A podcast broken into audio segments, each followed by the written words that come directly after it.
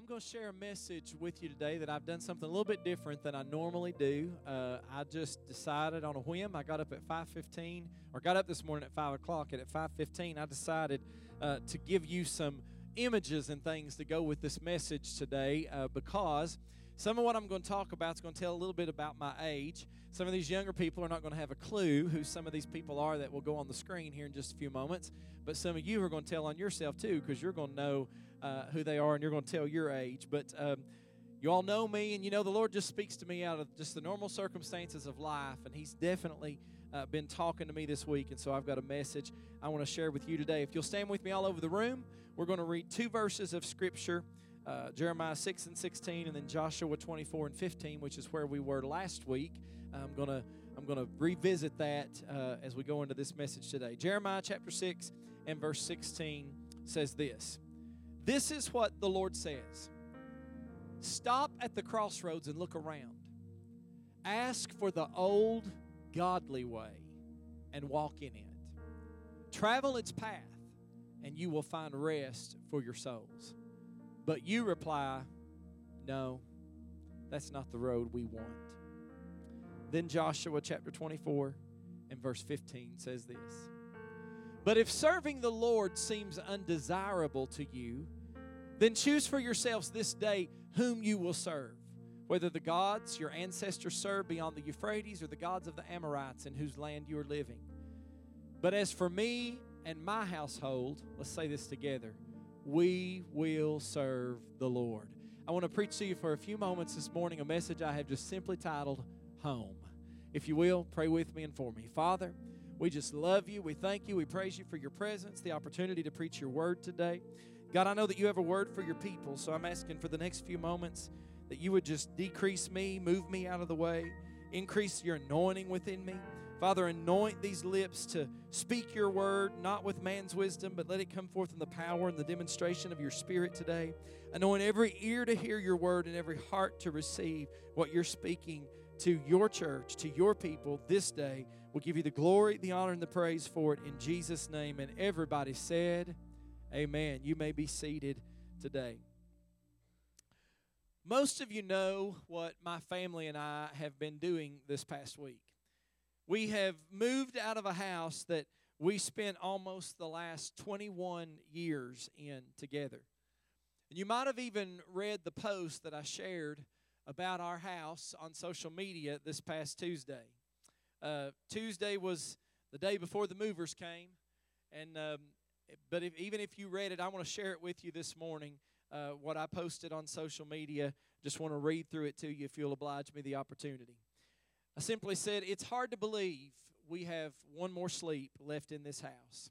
And just a few more days before everything will be out and another young, beautiful family will begin a new life here. This house, though, it's the second house that Angie and I built together.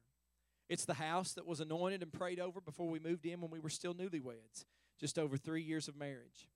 It's the only house our children have ever known. This house has hosted hundreds of gatherings birthday parties, summer holiday cookouts, Thanksgivings, Christmas Eves, New Year's celebrations, choir parties, work and church staff parties, slumber parties, and just because parties. It's the house my mother came to every Friday night for years when she was living to babysit her grandchildren, while she forced Angie and I out the door to date because it was her philosophy that everyone should continue to date their spouse. And she was right but also because she wanted this house and her grandchildren to herself, and she just didn't want us here. She didn't care where we went as long as we left and didn't come back until she had put them to bed.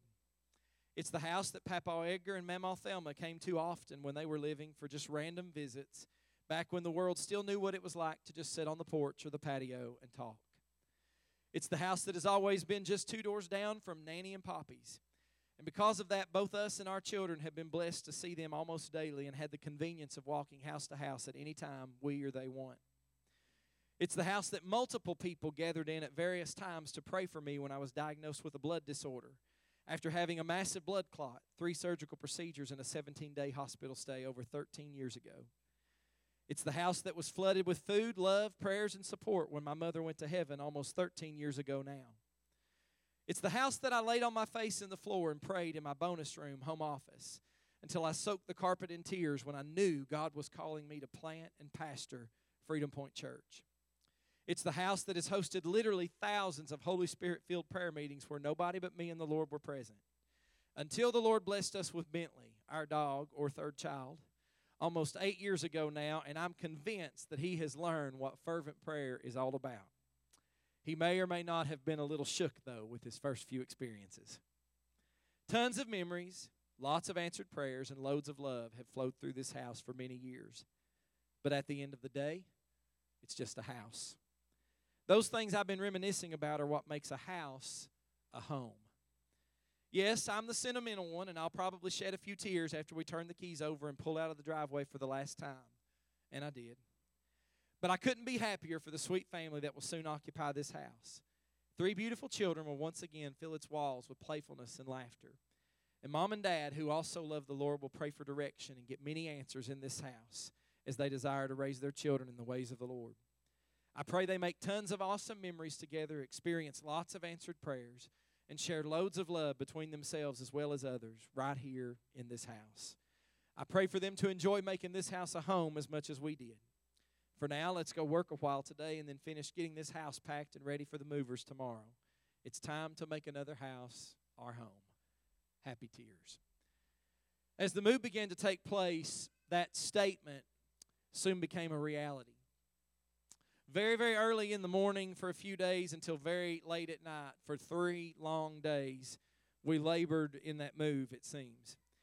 And just before I sat down to type this sermon uh, yesterday morning around 10:30, while Angie was still working, I finished up the last few things that were left to do in the house that we're renting while we're renovating another house. And I texted her some pics because we're going to be in this house for a few months. And she had no idea what the Lord had been stirring in me this week. She had no idea uh, the message title that was already in my mind. She had no idea of, of what was taking place in me spiritually as we were moving, but she replied to the pics that I sent her with looks more like, and then she put quotation marks around the word and capitalized it all home.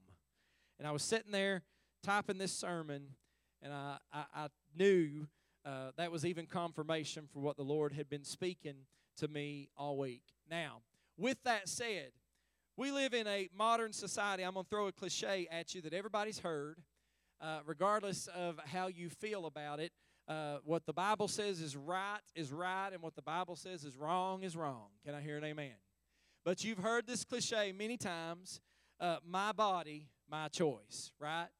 And the Lord really kind of rang in my ears your home, your choice. I want to speak to you today for a few moments about your home. Joshua, in this passage of Scripture, made a choice for his home.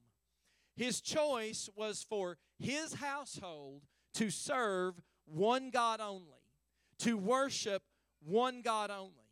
It was a choice that he had to make against idolatry, and it was a choice made for faithfulness. Regardless of the choices of others, Joshua's wife and his children knew which direction that Joshua was going to lead them in. And the challenges of Joshua's day are no less than those that we find ourselves living among today. We have to choose to live according to God's design for us, the design that He has written out for us in His Word.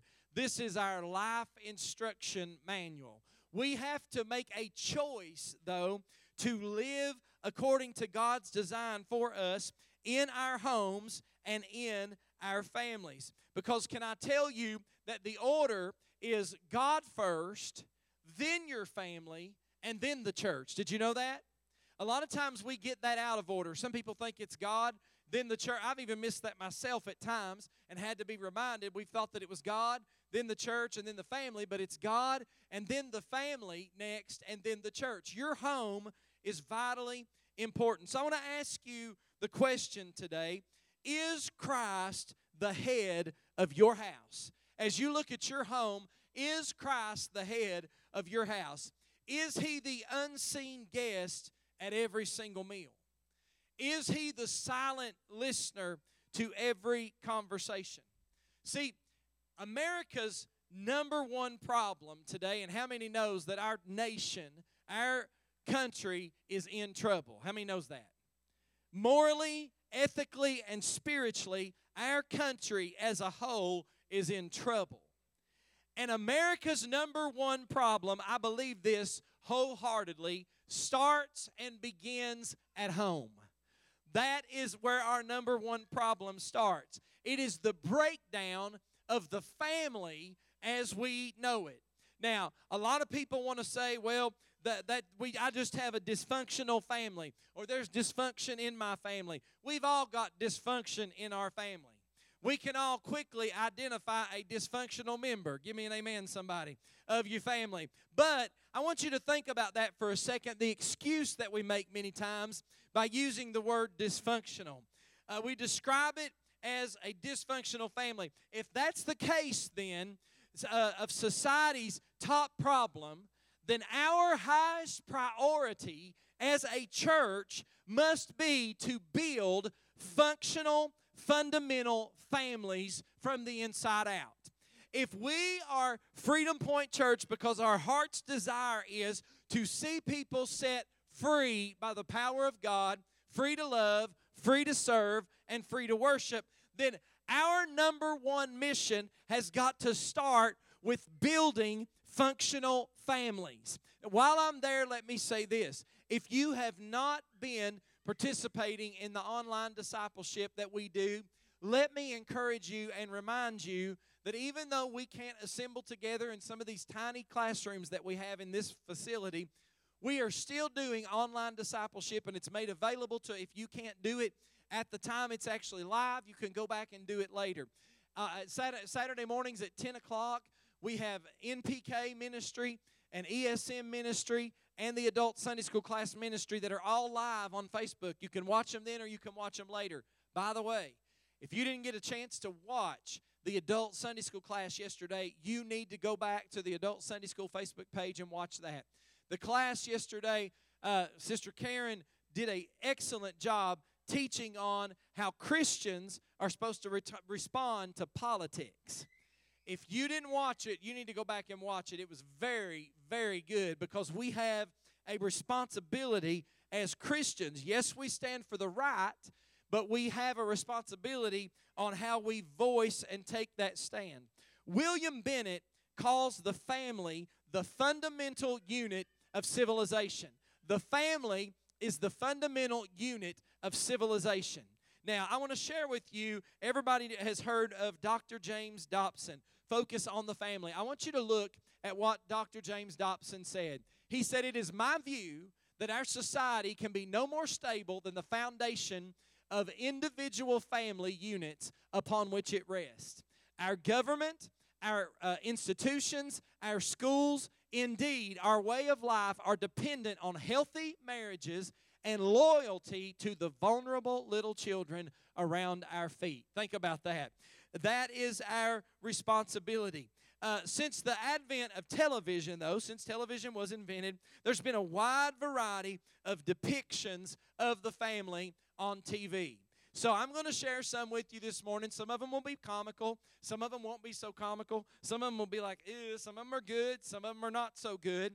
But uh, I want you're going to tell your age on, on some of these that you know. And some of our younger kids are not going to have a clue what I'm talking about. But shows on television that had a wide variety of depictions of the family. First of all, Ozzie and Harriet. How many remember that one? Anybody in the building? I remember reruns. I don't remember the originals, but I saw some hands that probably remember the originals. What about this classic? Leave It to Beaver. How many know that one?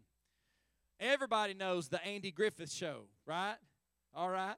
What about the Waltons? What about this next family? What's their name?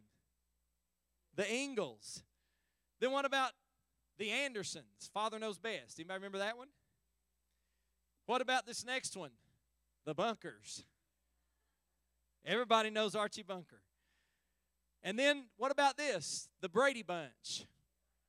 I told Jonna and Chris they just need one more. One more. They'll make the, the Fuson Bunch. What about the Partridge Family? How many remembers that one? This next one I know most of you are definitely going to remember. How many remember Sanford and Son? Maybe you may feel like your family's like this one.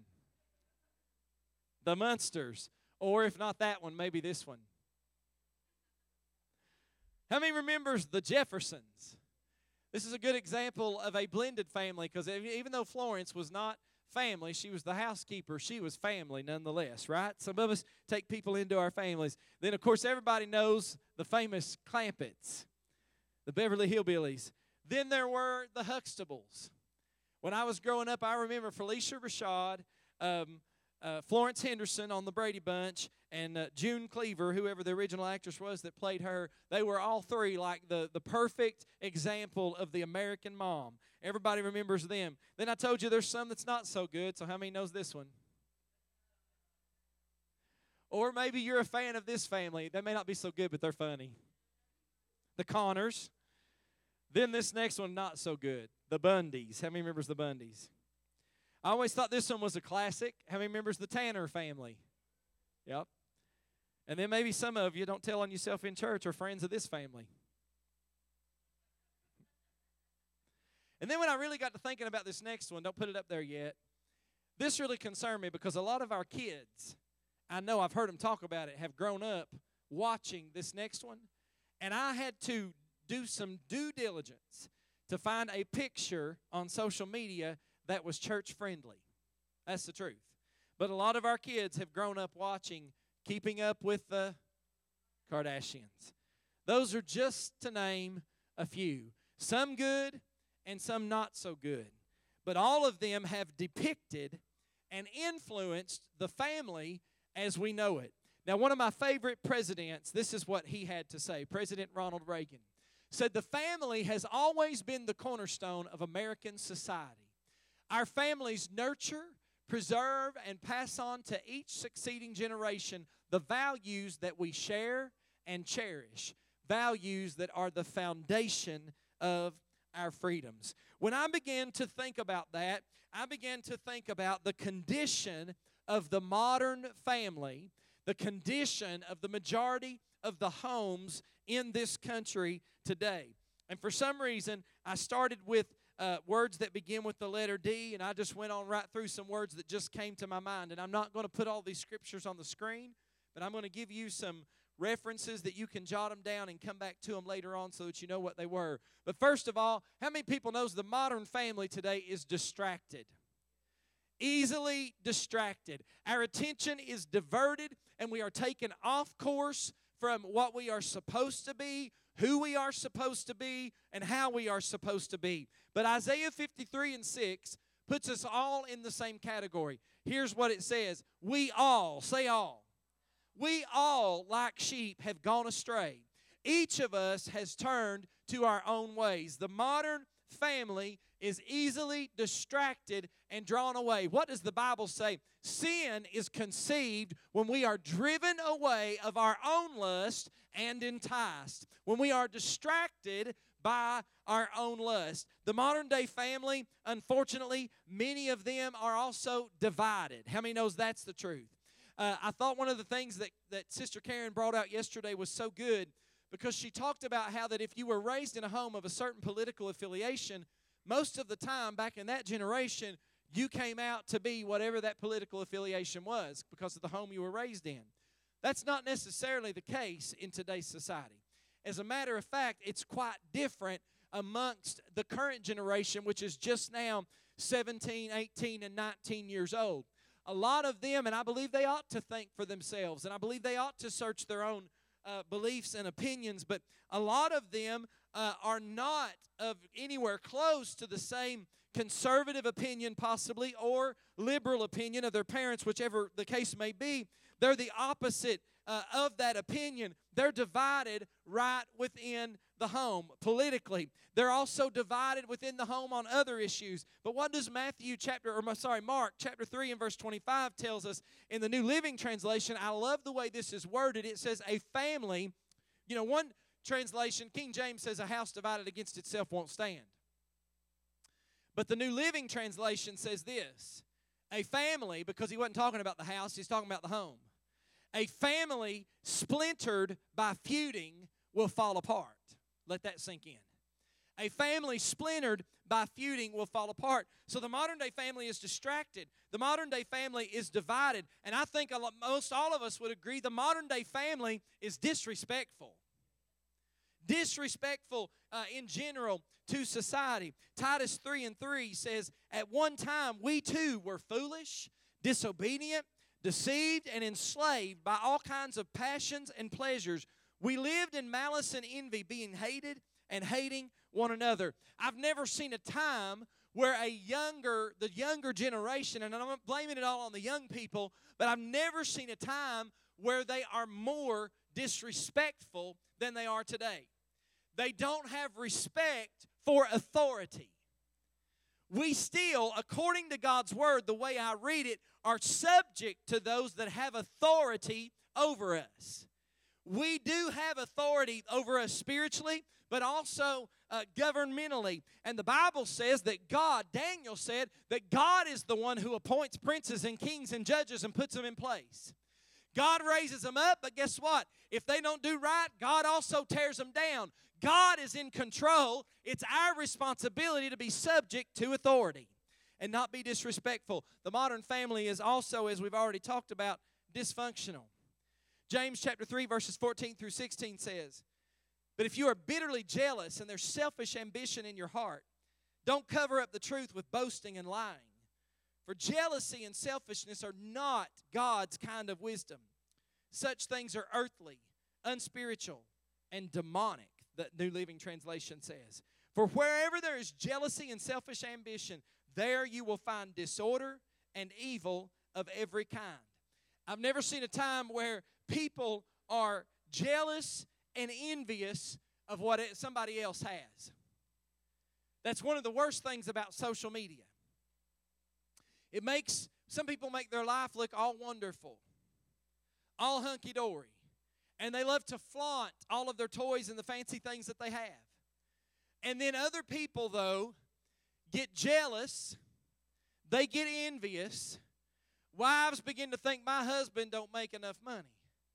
Or children begin to think my parents don't give me what everybody else has. But you know what? If we were teaching the fundamentals of the Bible in our home, the Apostle Paul said, We've got to learn to be content in whatsoever state that we are. Whatever God has blessed you with, learn to be content. Learn to be thankful. Because when you learn to do that, then God will bless you when you're content and thankful for what He's given you. And then you turn around, yes, I'm going to preach this. You turn around and do what the Bible instructs you to do, and that is to honor God with the first fruits of your increase. It's called a tithe. The Bible says when you give that to God, when you're content with what you have, you give back to Him what He requires, then the Bible says He'll open the windows of heaven and pour you out a blessing you don't have enough room to contain. It's God's Word. When we do it, He'll bless us. Amen. Dysfunctional. Boy, I didn't get much of an amen on that. That's okay, though. Let's talk about dysfunction, what it means. Dysfunction actually means dangerous. Did you realize that? The first syllable in that word, dis, means dangerous. So a dysfunctional family is one that is functioning dangerously. Well, who's it dangerous for, you might ask? Number one, it's dangerous for the children. Dysfunctional families are dangerous for the children. One study found that children of dysfunctional homes have behavior problems, find it more difficult to adjust. They make lower grades, have a higher dropout rate from school, and a higher rate of pregnancy out of wedlock. First of all, they have behavior problems. This society acts like they cannot control their children. Maybe this step on toes, I don't know. This society, people will actually look at you and say, I don't know what to do with them. Well, for some reason, my mama didn't have a problem knowing what to do with me. She beat the tar, however you want to spell it, out of me. She would be, even when I grew up and was 16 years old and was bigger, weighed more, and was bigger than I am right now, and thought that she wasn't going to be able to tell me what to do, she would grab an equalizer. How many knows what an equalizer is? Whether it was a broom, young people, she busted a window out of my bedroom one time swinging at me with a broom. I ain't lying. Whether it was a broom, whether it was something else, a ball bat, a stick, whatever, she didn't have a problem bringing me under subjection and showing me who was in control. What would you say? Oh my gosh, I can't believe that. That's just horrible. Who would do a child like that? What do you think the Bible meant when it said, spare the rod and spoil the child?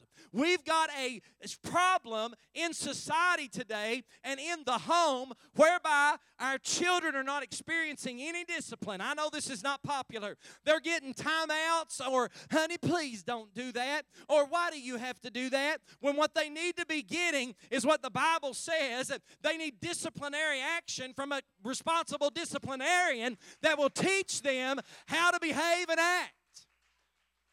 That's the only way they'll become responsible, productive citizens. If you're saying today, I don't know what I'm going to do with them, I promise you, when they grow up and they're addicted to drugs, they've had multiple pregnancies but out of wedlock, and they've got they've been married multiple times. They change spouses like they change their shoes. They change jobs like they change their well, I hope they change those. But anyway, they change jobs too rapidly. They're dedicated to nothing. If you wonder why, it's because there's not been a foundation in the home.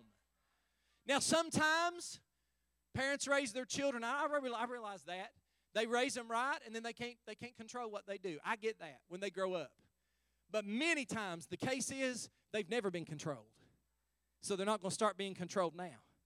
Secondly, who's it dangerous for? It's dangerous for husbands and wives. Domestic violence between spouses. Here's another one that's going to hit close to home. When I was raised, I was told from the time I was a child, it did not matter what a girl did to me, a boy never hit a girl. Never. Nowadays, we've got parents telling their kids when they're first grade, second grade, third grade, whatever, if she hits you, knock her brains out. If she slaps you, slap her back. And then we wonder why, when they grow up and they get a spouse or a significant other, and then they don't do exactly everything they want them to do, or something they do displeases them, they smack around on them and beat around on them like they're a rag doll. We wonder why. It's because there's been no foundation in the home, and the home hasn't been built the way it should have been built, and it's a, it's a reflection on society. So then we have domestic violence between spouses then it's also dangerous for society as a whole. This is a fact. Over half of the people arrested in this nation within the last 12 months were under the age of 25. Over half. Since 1965, juvenile crime rate has soared at a whopping 175% rate. As families become dysfunctional, there is a threat to a nation's well being. That is why, here I go, they think it's acceptable to do violent protest, to burn, to loot, to destroy, to beat, and to kill because they've been taught that nothing's wrong, anything goes, and then you even have people that will justify grown adults that will justify that kind of behavior. But my Bible tells me you cannot repay evil with evil and get the blessing of God. You cannot, uh, you cannot fight fire with fire unless you want to be burned. This country is in a sad condition, and unless we get some things in order, you say, Pastor, why are you preaching on such a broad spectrum today? I'll tell you why. Because as I look, thought about the condition that our country is in as a whole, our nation, my Lord in heaven, even in, I don't even want to get into the political aspect of it, just the condition morally, ethically, and spiritually as a nation, if we will start at our home, if something begins at our home, then it will affect our schools and our churches. When it affects our schools and our churches, then it will co- affect our communities. When it affects our communities, then it will affect our region. When it affects our region, then it affects the state. And when it affects our state, then it affects the nation. But the responsibility starts and the change starts and the hope for tomorrow starts at home. Somebody say amen. So, if we're going to do that, we have to first of all establish some house rules. Anybody have some house rules when you were growing up? There were just certain things you didn't do. Our house rules need to be clearly defined roles and expectations. Judges 21 and 25 says this In those days, Israel had no king, and everyone did as they saw fit. That's how they got in a bad shape. It don't work that way. Habakkuk 2 and 2 says, Write the vision. Make it clear on tablets so that anyone can read it quickly. It's our responsibility to establish some house rules that are clearly defined roles and expectations within the home. Now, I'm, I'm going to say this, and I know it probably won't be popular, but the parent needs to be the parent. If you're going to be, I, I realize we're having family worship, so I'll be careful as to how I say this. The, the, the small kids are not in children's church, but if you're going to be adult enough to do the deed, be man or woman enough to raise the child. The parent has got to be the parent. I, I, thought this was interesting. I didn't put a picture. I must have looked over this one uh, of this quote up there because I, I, I, threw it in here and I don't have a picture for it. I apologize. But I, I thought it was really interesting. I want you to listen to what Edward, the Duke of Windsor, said when he uh, about America. He said, "The thing that impresses me most about America is the way the parents obey their children." Think about that. I see that a lot. We need to establish house rules that have a clearly defined clearly define the roles and the expectations. We need to have a strong commitment to one another. That's a word that's not preached about much anymore. Philippians 2 verses 3 and 4 says when you do things, don't let selfishness or pride be your guide. Instead, be humble and give more honor to others than yourselves. Don't be interested uh, and give more honor uh, don't be interested just in your own life, but be interested in the lives of others. When I was growing up, my mama would tell me, I know they did you wrong. I know what they did wasn't right, but you still treat them good. You still show them love, and you still show them respect. We need to raise our children to prefer others above themselves.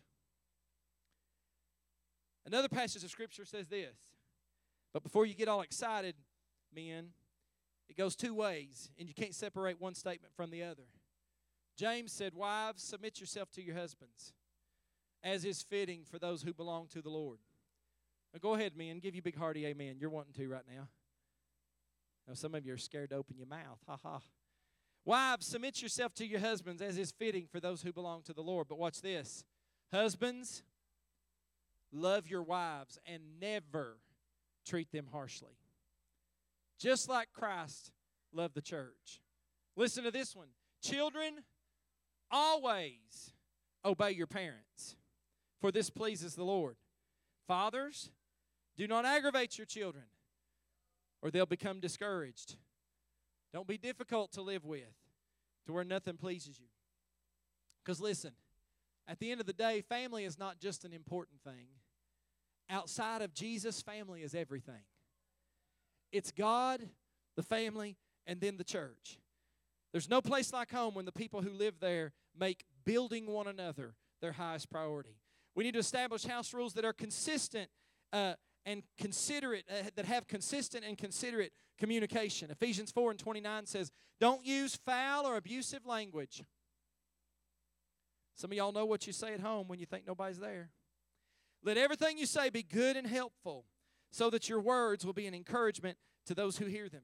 James 1 and 19. My dear brothers and sisters, take note of this.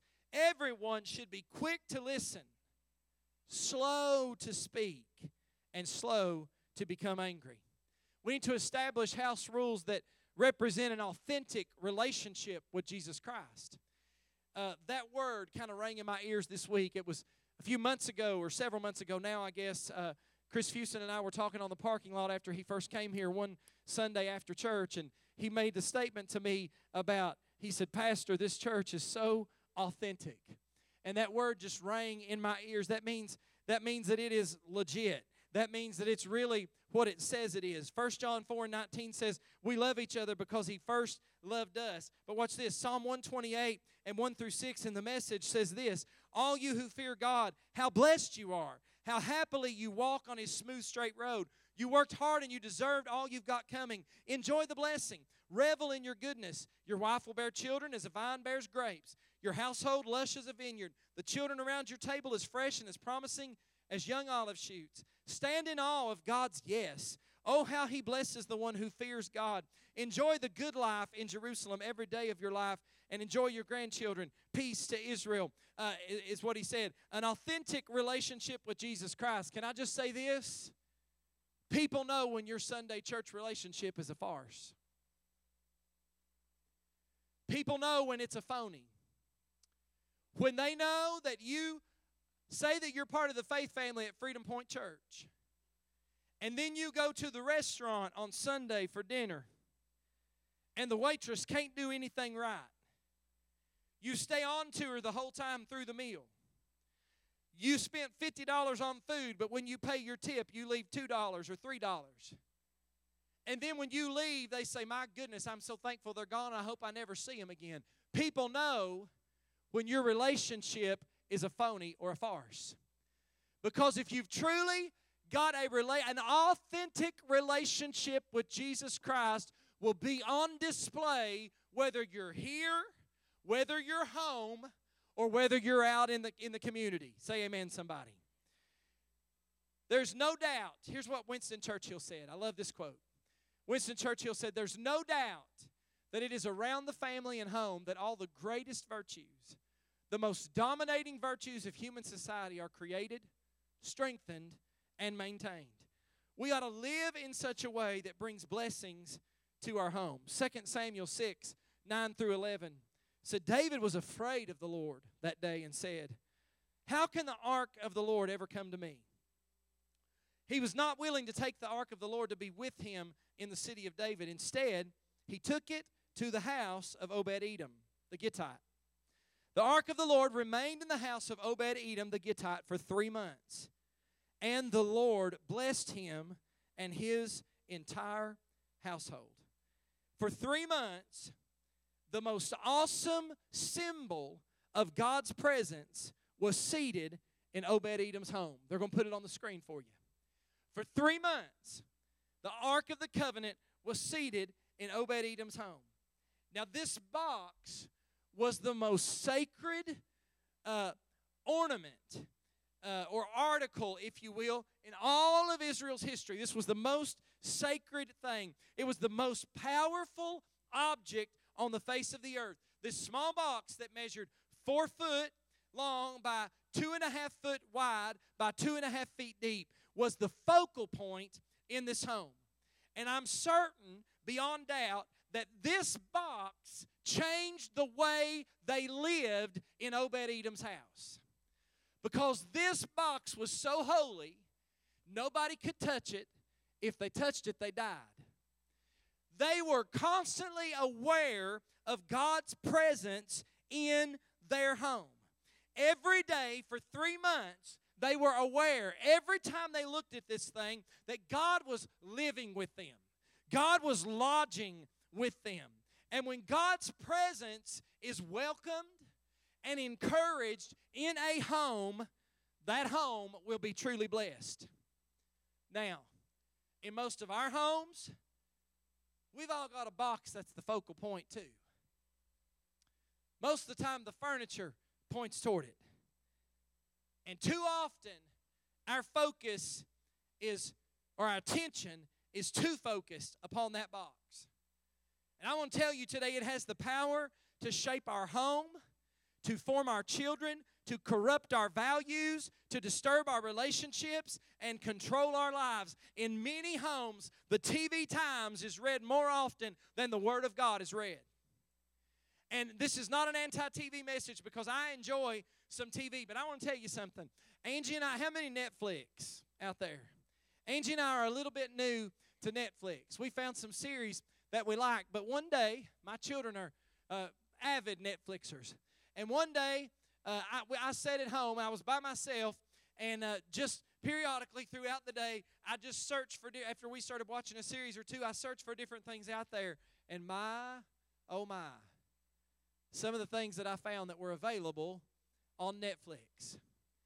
And my first thought was how many parents turn their tech savvy six year olds, seven year olds, eight year olds, and nine year olds loose with a Netflix account and let them sit in front of it and let that box represent to them how a man's supposed to act or how a woman's supposed to act or how a family's supposed to be because that box is shaping and changing many lives. But I want to tell you something today. The box at the center of Obed Edom's house brought blessing.